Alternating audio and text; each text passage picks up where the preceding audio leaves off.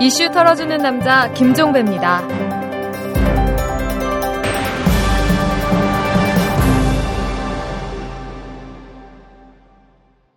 2월 22일 수요일에 보내드리는 이탈럼입니다. 이 최필립 정수장학회 이사장, 박근혜 새누리당 비상대책위원장의 측근으로 알려진 인물이죠.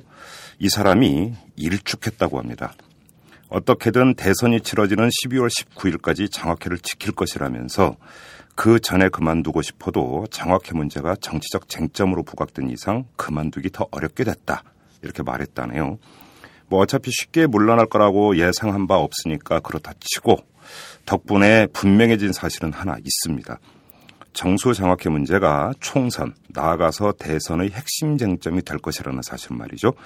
보고 또 보고, 캐고 또 캐야 할 정치적 문제가 하나 추가가 됐는데요. 끝까지 해보자고 하니까 그럴 수밖에 없겠죠. 자, 털기전 뉴스로 시작합니다. 박원순 시장 아들이 병무청에 제출한 MRI가 본인 것이 맞다라는 검사 결과가 나왔습니다. 박원순 시장 아들 주신 씨가 오늘 이 세브란스 병원에서 MRI 촬영을 했는데요. 그 결과 병무청에 제출한 MRI는 물론 강용석 의원이 제시한 MRI와도 같은 것으로 나왔다고 이 병원 의료진이 밝혔다네요. 자, 이걸 본 한 누리꾼이 그랬다죠. 강용석 의원은 자신의 머리 CT 결과를 공개하라. 이렇게 촉구를 했답니다. 오늘 오전에 론 커크 미 무역대표부 대표가 한미 FTA가 3월 15일에 발효될 것이라고 밝혔습니다. 우리 통상교섭본부장도 하루 전날이었죠. 이 같은 사실을 발표한 바가 있었는데요.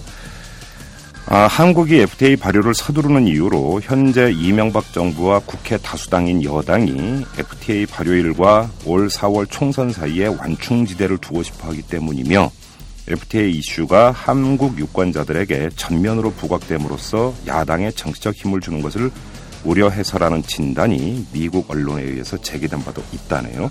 사실 다 아는 얘기입니다. 이강국 헌법재판소장이 장기화되고 있는 헌법재판소 재판관 공석 사태와 관련해서 국회의장에게 사태 해결을 촉구하는 서한을 보냈습니다. 이강국 소장은 공식 서한에서 어, 헌재 재판관 1인의 공석 사태가 이미 7개월을 넘겼다면서 헌재는 재판관 공석이라는 위헌적 상태가 장기화되고 있는 데 대해서 심각하게 우려하고 있다 이렇게 밝혔습니다.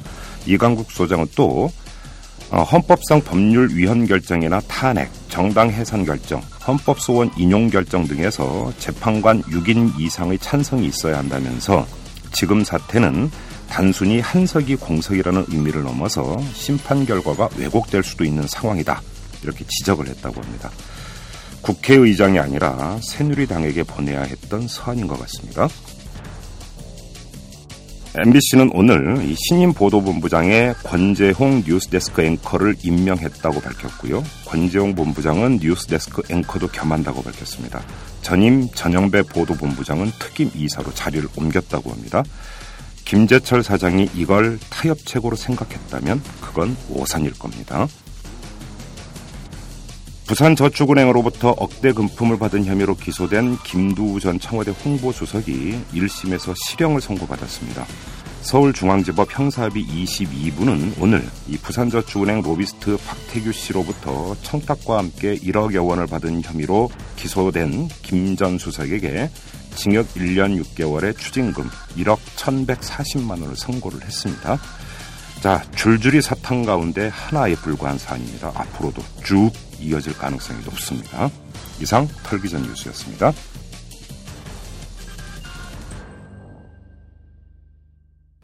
이명박 대통령이 오늘 취임 4주년을 맞아서 특별 기자회견을 열었는데요. 이 자리에서 각종 현안에 대한 자신의 입장을 밝혔습니다.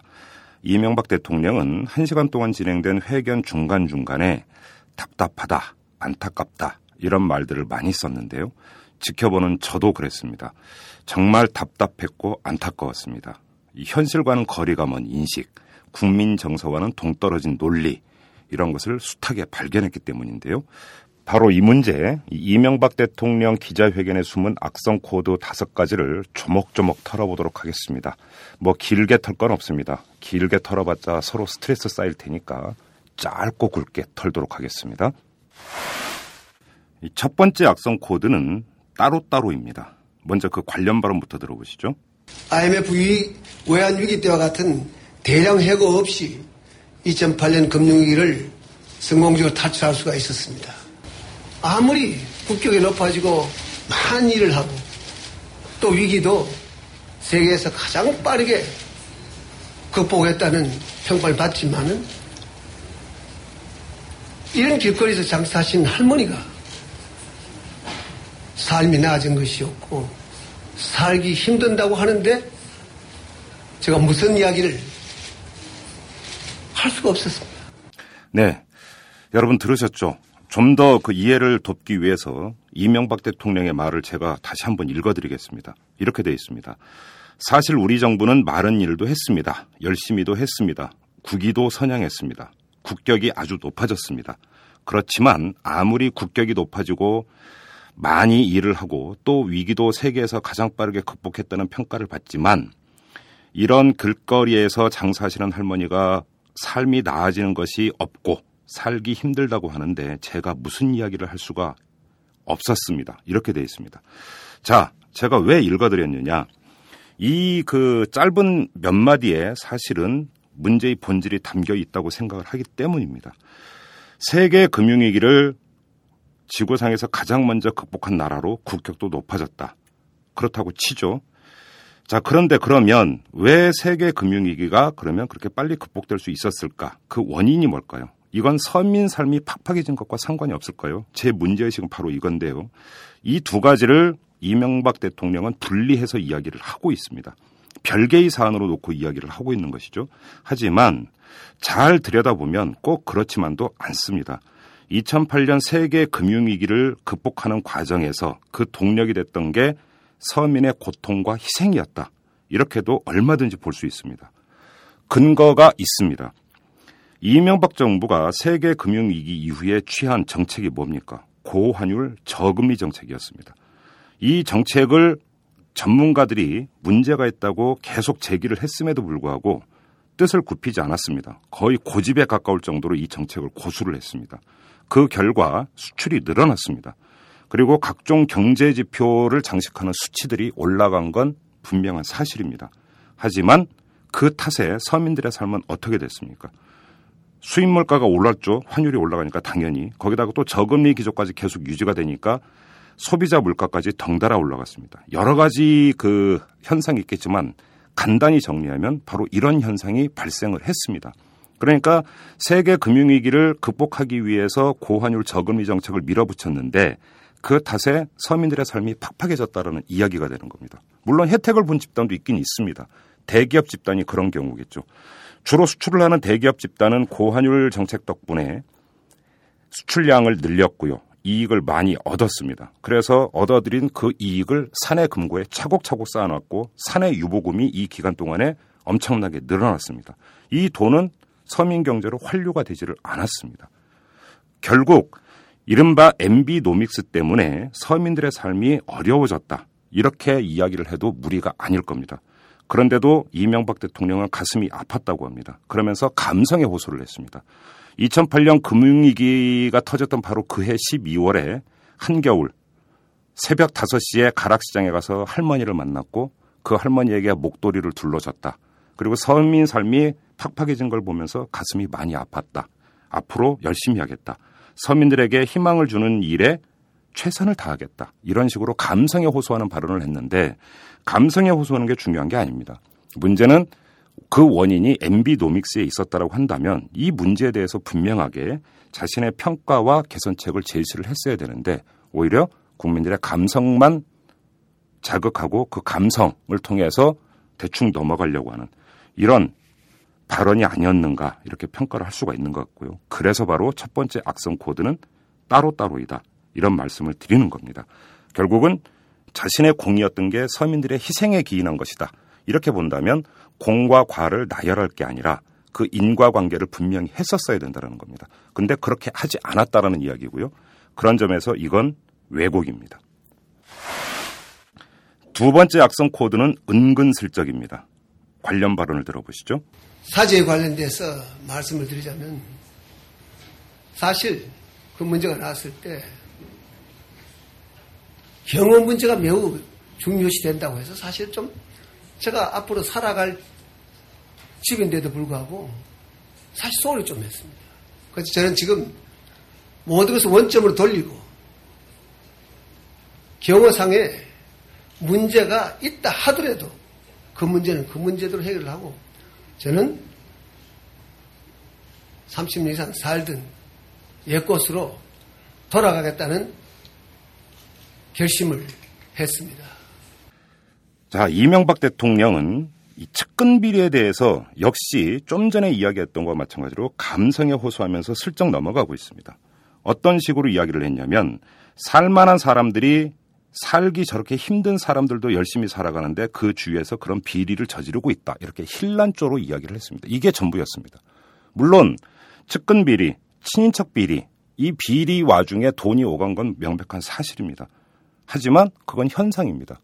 측근 비리나 친인척 비리가 왜 빚어졌는지, 왜 불거졌는지, 그 구조적인 문제가 어디에 있었는지를 대통령이 명확히 인식하고 그거에 대한 개선책을 내놨어야 되는 것 아니겠습니까? 그런데 지금 대통령의 말을 가만히 들어보면 이 모든 것은 친인척과 측근의 태도 이 하나로 모든 걸 몰아가고 또 그런 점에서 국민들의 감성에 호소하는 이런 화법 이상은 나오지를 않고 있습니다. 이런 점에서 문제의 본질에서는 빗겨가 있는 인식이고 발언이다. 이런 이야기를 하지 않을 수가 없는 거고요. 내곡동 사저 문제도 그렇습니다. 이명박 대통령은 경호가 중요하다고 해서 내곡동으로 가려 했는데 문제가 불거지니까 경호상의 문제가 있더라도 옛곳 그러니까 논현동 사조로 돌아가겠다 이렇게 이야기를 했습니다. 이게 전부입니다. 근데 이 대통령이 이 화법을 가만히 들여다보면 두 가지 포석이 깔려 있다 이런 해석도 가능할 것 같습니다. 하나는 이 내곡동 사저를 선택하게 된 동기인데요. 이 동기가 사적인 판단이 아니라 공적인 판단이었다. 이 점을 부각시키고 있는 거죠. 그러니까 경호상의 문제 때문에 내곡동으로 가려고 했다. 이 점을 부각시키고 있는 건데 이렇게 되면 내곡동 사저를 선택한 것은 불가피한 선택이었다. 이런 뜻이 바탕에 깔리게 돼 있습니다. 두 번째는 그럼에도 불구하고 경험 문제를 포기하고 논현동으로 가겠다라는 식으로 이야기를 한 건 자신이 고뇌 어린 용단을 내렸다라는 이런 이미지가 여기서 또 부각될 수가 있다라는 겁니다. 이 두 가지를 종합해서 보면은 내곡동 사저의 문제에 대해서도 원인은 공적인 데 있었고 그런데 해법은 사적인 결단에 의해서 찾겠다. 이런 이야기가 되는 뭔가가 뒤집혀 있습니다. 사실 이명박 대통령이 말해야 했던 건 단순한 그런 문제만은 아닙니다. 더 중요한 문제가 있습니다. 이미 많이 제기가 됐던 문제입니다. 아들 이름으로 땅을 사들이지 않았습니까? 그래서 불거진 게 부동산 실명제 위반 의혹이었습니다. 이건 현행 법률 위반 의혹입니다. 그렇게 간단한 사안이 아닙니다. 이 점에 대해서 일체 언급이 없었습니다. 그 다음에 경호처 명의의 땅 매입 가격과 아들 명의의 땅 매입 가격이 현저히 달랐던 점이 있었습니다. 이 점 때문에 결국은 그 국고를 들여가지고 아들이 좀 더 쌀, 싸게 땅을 살 수 있게 한 것이 아닌가.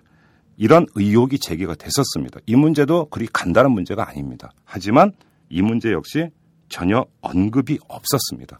자, 이렇게 놓고 본다면 이 내곡동 사저 문제는 단순한 비리 이런 차원의 문제를 넘어서서 현직 대통령이 현행 법률을 위반한 의혹이 있다. 이 점입니다. 그래서 사안이 심각한 것인데 근데 이것이 단지 경호 문제를 포기하더라도 논현동으로 돌아가겠다라는 그런 용단 하나로 끝날 성질의 문제인지 이건 이 방송을 들으시는 애청자 여러분들이 더 잘 알고 계실 거라고 생각을 합니다. 그런 점에서 두 번째 악성 코드를 은근슬쩍으로 정리를 한 겁니다. 세 번째 악성 코드는 우기기입니다. 관련 발언 들어보시죠.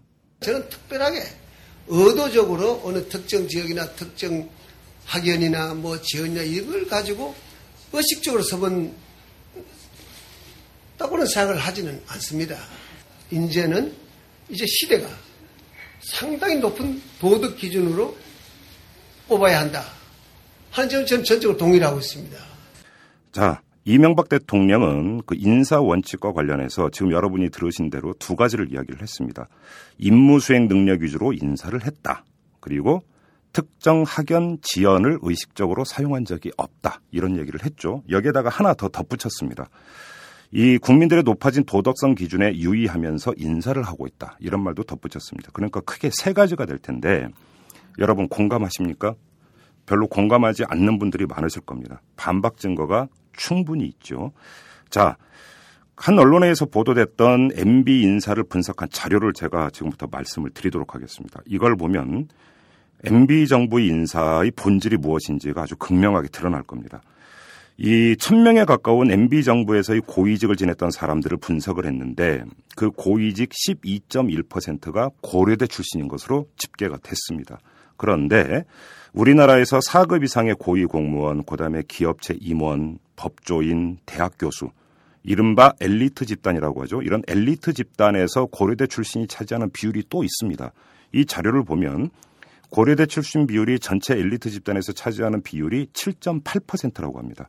그러니까 전체 사회 전체적으로 엘리트 집단에서 고려대 출신의 비율은 7.8%인데 유독 MB 정부에서 고위직을 차지했던 사람들 가운데 고려대 출신은 12.1%다. 이런 이야기가 되는 건데 이렇게 보면 사회보다는 두 배 정도 고려대를 선호를 했다. 이렇게도 이야기를 할 수가 있는 겁니다. 자, 그런데도 특정 학연을 의식적으로 사용한 적이 없다. 이런 얘기가 성립이 될까요? 별로 되지 않을 겁니다. 또 지연은 어떻습니까? 이 MB 정부 고위직 가운데 TK 출신이 차지하는 비율이 23.2%로 나왔습니다. 그 어느 지역보다 가장 많은 것으로 집계가 됐습니다. 앞서서 말씀드렸던 사회 전체에서 엘리트 집단, 사회 전체에서의 엘리트 집단에서 TK 출신이 차지하는 비율은 그럼 몇 퍼센트냐? 16%입니다. 그러니까 23.2 대 16. 이 퍼센티지를 비교를 해보면 금방 알 수 있지 않습니까? TK 출신을 상당히 선호를 했다. 이런 이야기가 됩니다. 특정 학연과 지연을 의식적으로 사용한 적이 없다고 했지만 그건 그렇다 치더라도 거의 본능에 가깝게 특정 지역과 학연을 선호했다. 이건 지금 숫자가 말하고 있는 겁니다. 그런데도 아니라고 했습니다. 대통령은. 더 있습니다. 그 촛불 시위 직후인 2008년 7월 7일에 개각이 이루어지는데요. 이때 고려대, TK, 대선 캠프 출신 인사들의 중용이 이루어집니다. 그런데 2008년 7월 7일 개각이 어떤 성격을 띠고 있었냐면 촛불 시위 직후 아니겠습니까? 이명박 대통령이 정치적 위기에 빠져 있을 때였습니다. 그래서 이 정치적 위기를 타개하기 위해서 개각을 단행한 건데 개각을 하면서 고려대, TK, 대선 캠프 출신 인사들을 중용을 했습니다. 왜 했겠습니까? 이유는 아주 간단한데겠죠. 정치적 위기에 빠져 있으니까 믿고 의지할 만한 사람을 먼저 찾는 건 어찌 보면 인지상정일 수도 있을 텐데 바로 이명박 대통령은 그런 인사를 한 겁니다. 청와대와 정부 부처 인사 가운데 앞서 말한 TK, 고려대, 대선 캠프 출신 인사들 비율이 상당히 높아지거든요. 이 수치 또한 분명히 말하고 있습니다. 임무 수행 능력이 아니라 거리감, 나와 가까운 거리에 있는 사람들을 선호했다. 이렇게도 이야기할 수가 있을 겁니다.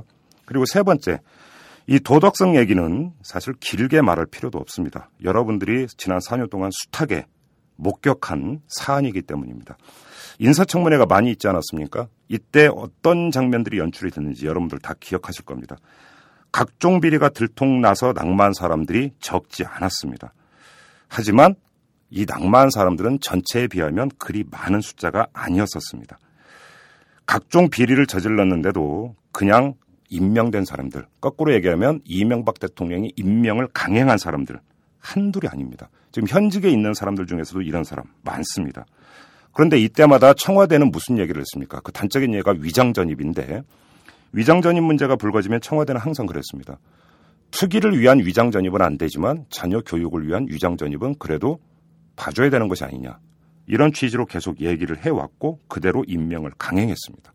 그런데도 이명박 대통령은 오늘 특별기자회견에서 이 도덕성, 이 문제를 운의를 했습니다.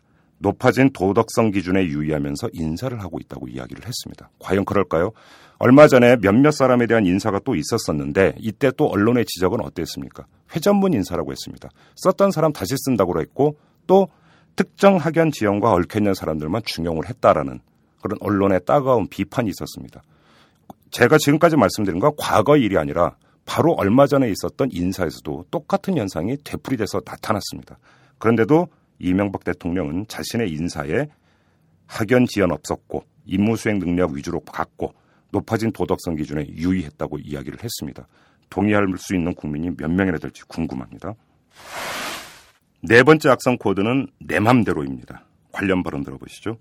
네, 남북 문제에 있어서 우리 정부는 과거 남북 관계에 있어서의 잘못된 틀을 바로 잡는데 상당히 그 중점을 가했습니다. 사실상 남북 관계 그런 점에서는 많은 성과가 있었다고 생각을 하고 있고요. 전 이해찬 총리도 2007년 7월에 제주도 가셔가서 말씀하셨더라고요. 제주가 평화의 섬이라는 이유로 군사기지 건설이 안 된다는 것은 말도 안 된다. 아주 소신 있게 이렇게 답변들을 다 하셨더라고요. 저는 그분들의 그때 발언을 전 참, 참, 그 진심으로 이해를 합니다.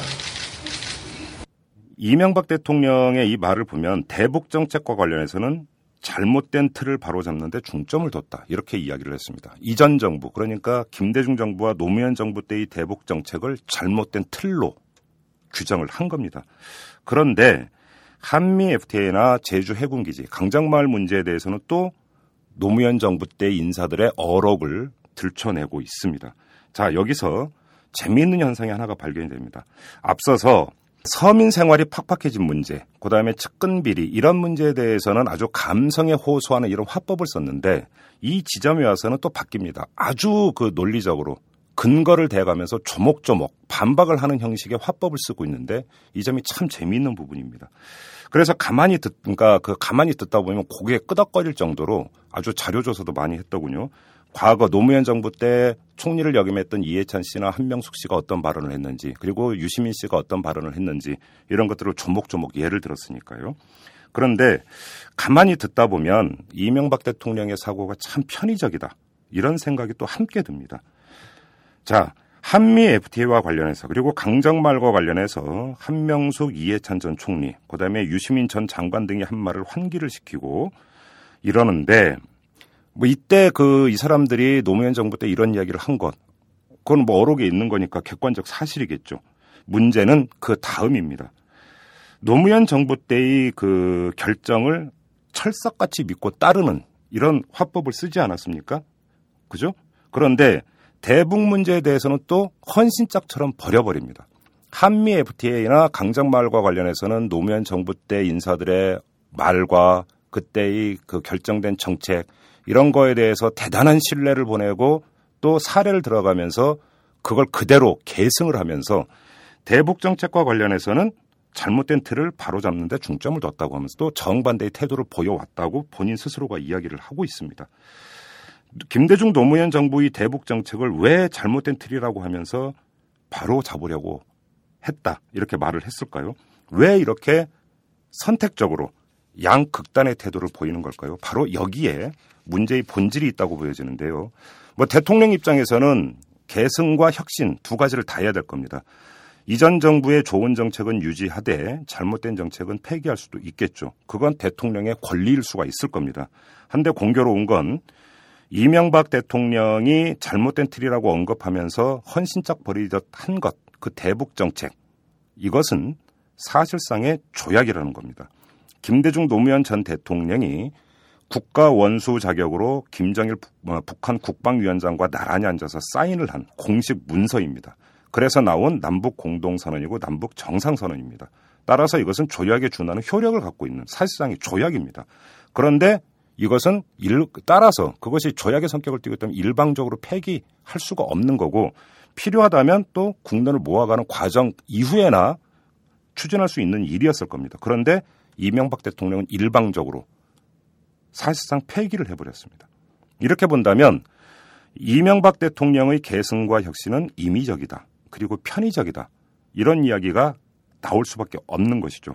자신의 이념적 지향, 정치적 생각과 맞지 않으면 사실상의 조약도 헌신짝처럼 버려버리고 반면에 자신의 이념적 지향, 자신의 정치적 생각과 맞으면 냉큼 받아들이는 모습.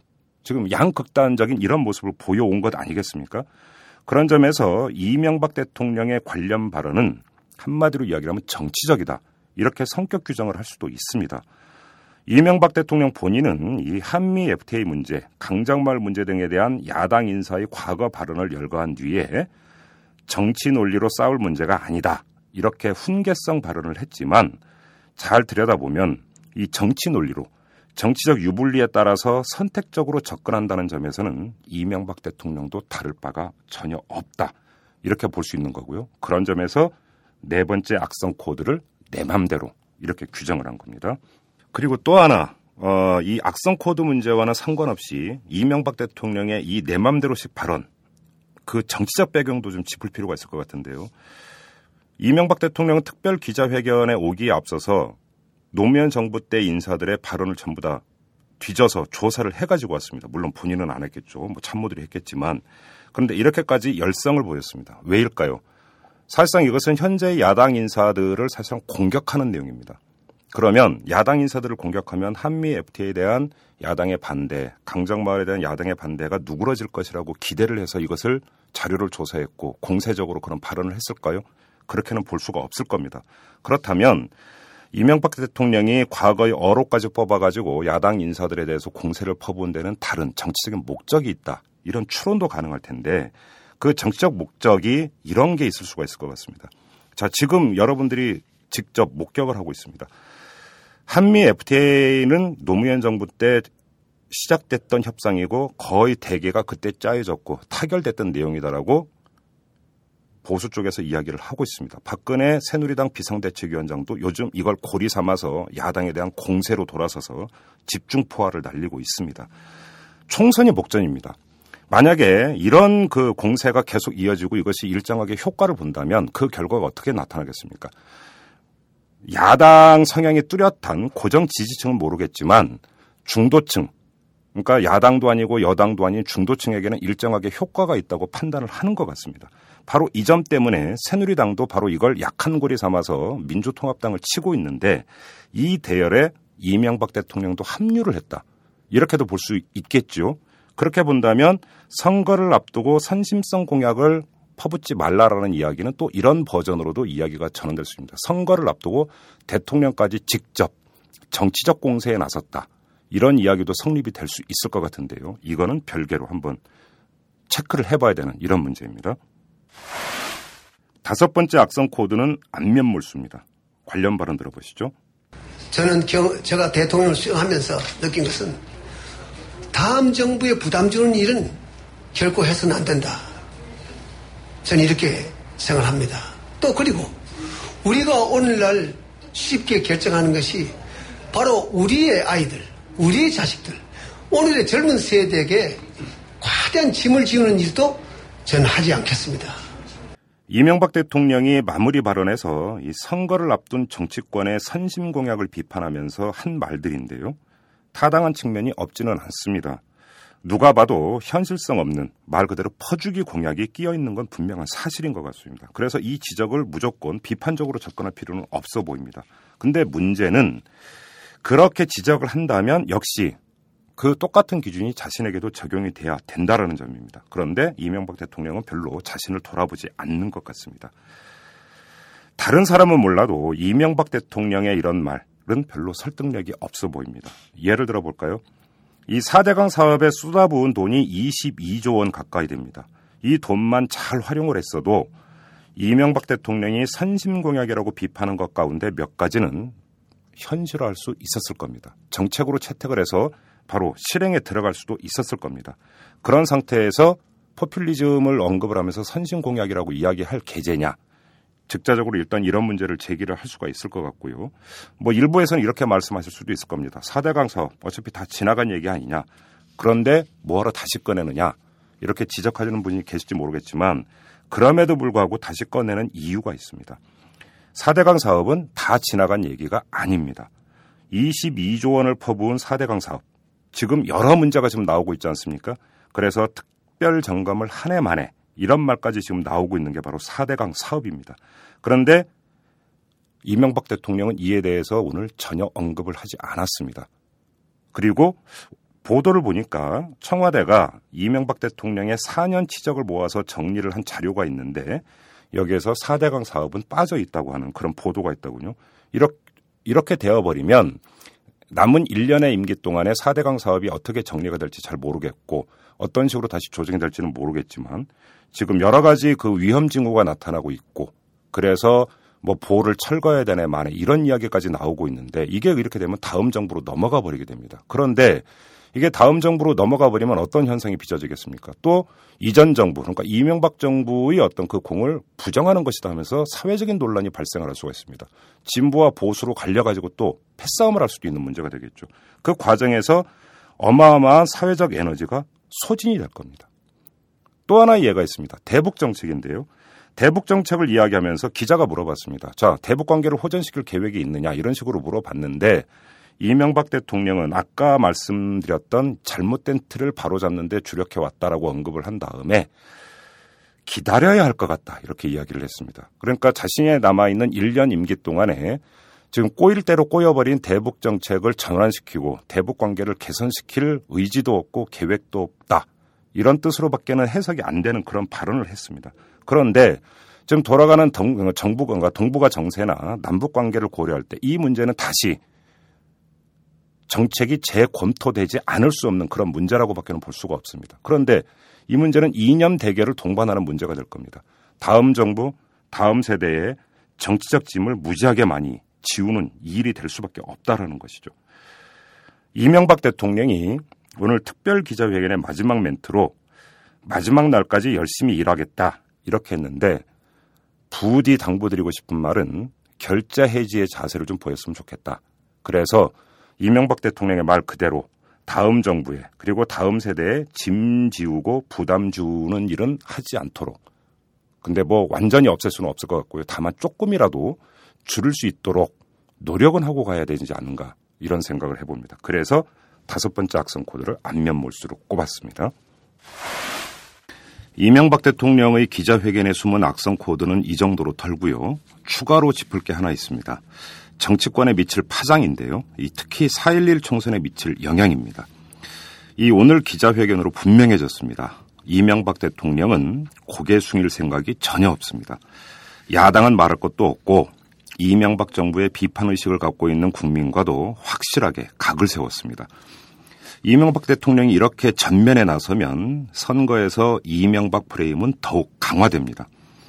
이명박 정권 심판을 부르짖는 야당 입장에서는 호재일 수밖에 없겠죠. 그래서일 겁니다. 이 새누리당의 정두원 의원이 기자회견 직후에 트윗에 글을 올렸답니다. 이 정도면 MB가 민주당을 밀고 있다는 얘기도 나오게 생겼다. 이렇게 한탄하는 내용의 글이었다고 하지 않습니까? 자, 궁금한 건 박근혜 새누리당 비상대책위원장의 대응인데요. 과거와의 단절을 얘기를 했었는데 과거가 오히려 부활하고 있습니다. 야당이 제대로 된 전략을 갖고 있다면 아마 박근혜 위원장을 몰아세울 겁니다. 뭐 민생, 인사, 대북 정책, 친척과 측근 비리 등등에 대한 입장이 무엇이냐 이렇게 정치적으로 요구를 할 것이고 또 공세를 펼 것입니다. 아마 박근혜 위원장 입장에서는 난처할 겁니다. 이명박 대통령과 각을 세우면 일단 이런 공세에서 탈출할 수 있을지는 모르겠지만 두 가지 역효과가 발생을 할 수가 있습니다. 첫째는 보수층이 일부라도 이탈할 수 있다라고 하는 문제가 발생을 하고요. 또 한 가지는 박근혜 위원장이 이명박 대통령과 각을 세운다. 그래서 야당의 공세를 벗어나려고 하도 그 자체가 이명박 프레임을 강화시켜주는 결과로 귀결될 수밖에 없다라는 겁니다. 반면에 이명박 대통령을 조금이라도 두둔하면 어떻게 될까요? 중도층이 당연히 더더욱 등을 돌리게 될 것입니다. 자, 그러면 박근혜 위원장은 어떻게 풀어갈까요? 이명박 대통령과 똑같이 이 한미 FTA를 두고 이 말 바꾸기를 했던 민주통합당의 문제를 치면 될까요? 아마도 일정하게 효과가 있을 수도 있습니다. 하지만 그렇게 벌어들이는 중도표보다 이명박 프레임 강화로 잃는 중도표가 더 많으면 많았지 적지는 않을 겁니다. 한마디로 이 박근혜 위원장에게 족쇄가 채워졌다. 이렇게 봐야겠죠. 자, 이렇게 보니까 악성 코드가 하나 추가되네요. 새누리당 입장에서는 MB의 기자회견은 퍽치기입니다. 지금까지 이명박 대통령의 특별 기자회견 내용을 조목조목 짚어봤는데요. 왜 국민이 이명박 대통령에게 불통, 독선이라는 비판을 가하는지 그 이유를 여실히 확인할 수 있었지 않나 싶습니다. 이명박 대통령의 표현을 빌리면 정말 답답합니다. 그리고 안타깝습니다. 이명박 대통령은 크게 착각을 하고 있는데요.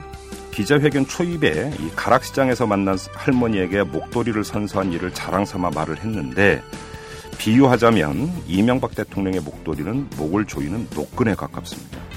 자신은 국민을 위한다고 하지만 실제로는 국민을 옥죄는 이런 정책들 한두 가지가 아니었거든요.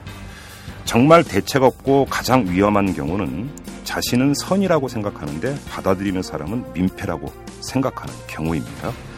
이명박 대통령의 기자회견을 지켜보면서 느낀 소회의 일단이 바로 이것입니다. 지금까지 이탈남 김종배였습니다.